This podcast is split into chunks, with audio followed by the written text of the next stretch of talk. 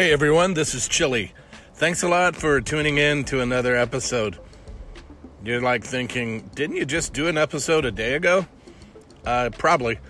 As I mentioned when I started this podcast, I'm going to be random. When I get a thought or something inspires me or makes me laugh, I'm just going to pop on and record a quick recording and, uh, yeah, throw it out there to you guys. So today I, I've been thinking because honestly, I'm really missing my wife and my kids.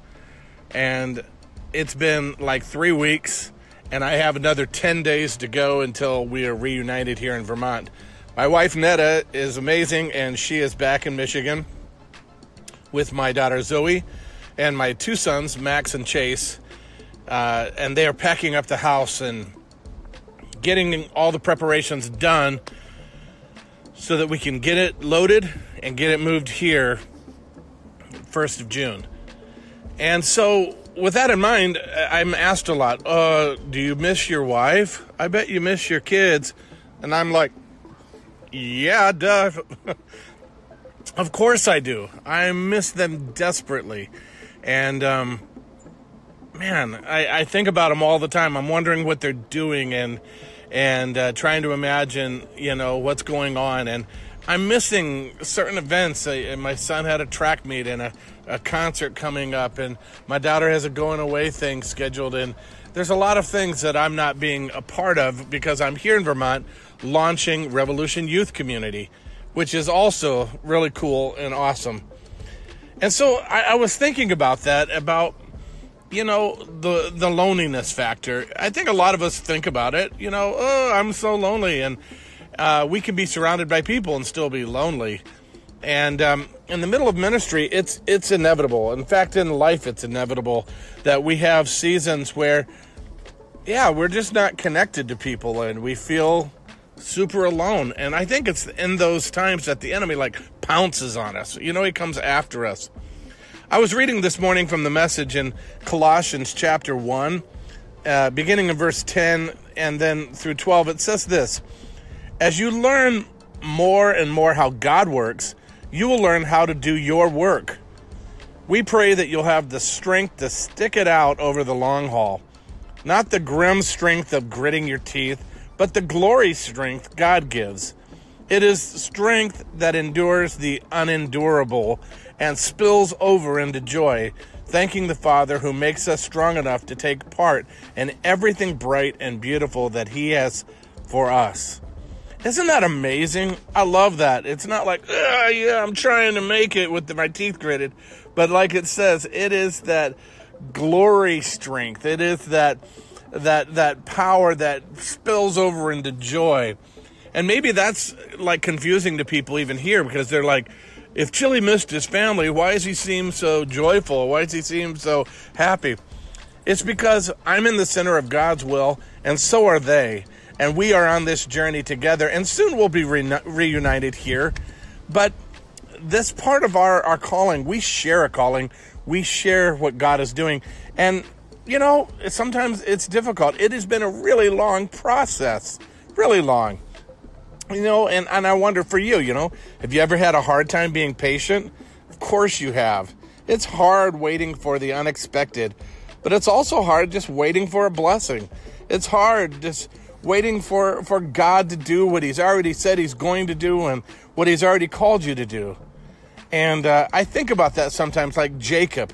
You know, Jacob, it says it in, in Genesis 28 that he wrestled with God, that he, that he, you know, had this epic moment with God. Jeez, can you imagine that? Like wrestling God?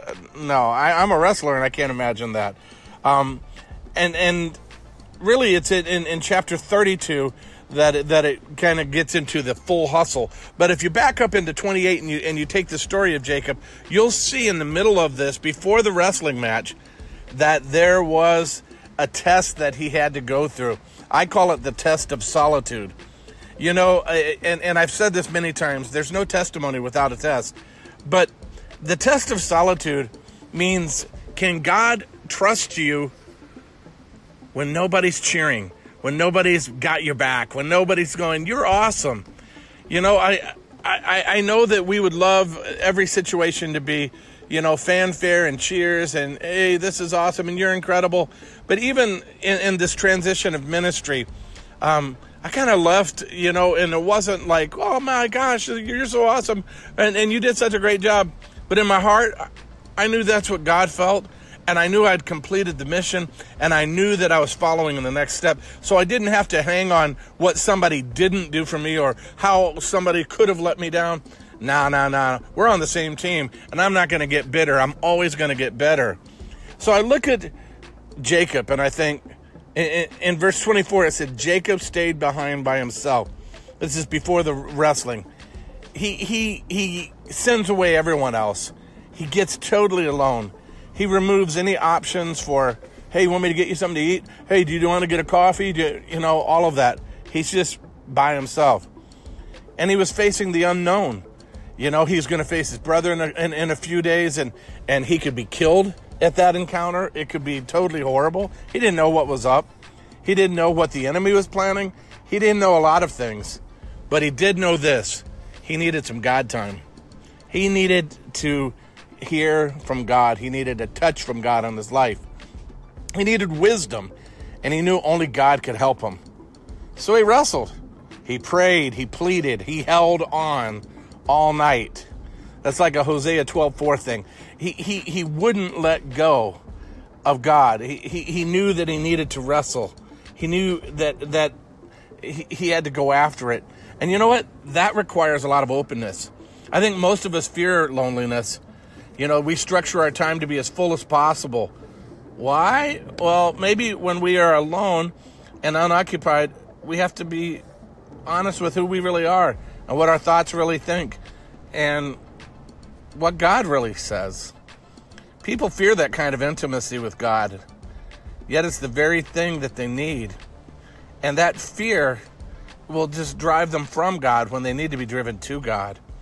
Our character is revealed in, in, in whom we are when no one else is looking. So when we're busy, we can occupy the heart and the mind. When we're alone and still, it's easier for us to hear the Lord when He is speaking. And I think that kind of like getting alone is so cool. Jeanne Mayo says we turn loneliness into aloneness. And I get that. I, I think it's cool. And like I say, I call it the test of solitude. If we're Christians, and we're going to be strong in the Lord, then we got to have times when we know that we know that we know that we know that we've heard from God. We've got to find time to be alone with Him in order to have that happen. You know, Jesus modeled this in Matthew 14 and Luke 6. And you and I should never fear being alone with the Lord. He has a good plan for us. Jeremiah 29 11 said he's got a great plan for us. But we need those Bethel moments in our life. We all need that experience. Every person that's listening to this podcast, you need to be able to recall a time when God personally spoke to you, when God touched your life, when you received your salvation and, and your forgiveness, when you repented. You got to have that defining moment. But you know what? For many of us, that's where it stops. It's like, yeah, yeah, yeah. I, I accepted Jesus. It was awesome, and I met him. And it's like the greatest, happy, most wonderful day of our life was the day we got saved. But I think it should be today, and then tomorrow should be better, and it should get better and better because you're in a relationship with God, not a one night stand. And where you met God is, is is irrelevant to the fact that how you met God. You stopped, you opened, you let Him in. He'll meet you. And if you just find those lonely times, sometimes the lonely times find you, like me right now. I, I have a month without my family and a month before the ministry is really going. But in that time, I am just surrounded by nature. It's like God, the great artist, is like creating things for me to look at and, and respond to in every direction. But I don't want to stop by going, man, I had this really cool time with God once. In fact, let me share a journal entry from many years ago. I want to tell you what God's doing every day. I don't want to be like those people that, you know, never seem to be able to produce anything good for God's glory. You know, we got to have the Bethel experience like Jacob. He had the ladder, he had the vision, but we also have to have the I need to get a hold of God and I'm not letting go. And you know, it says finally, after all night wrestling, God touched his hip and and he let him go.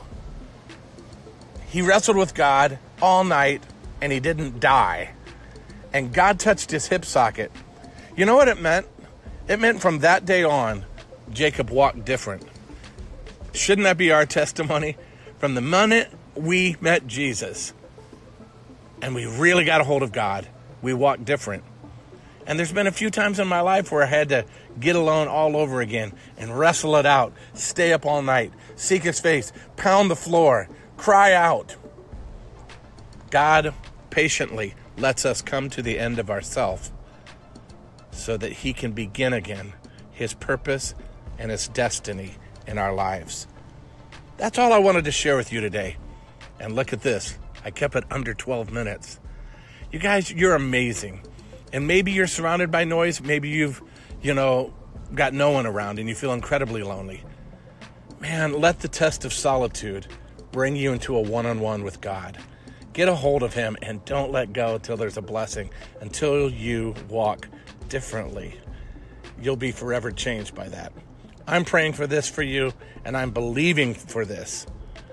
Have a great afternoon or evening or whenever you listen to this and know that you got somebody in your corner. If you'd like to talk more with me, email me at chilly, C H I L L Y, at revolutionyouth.co.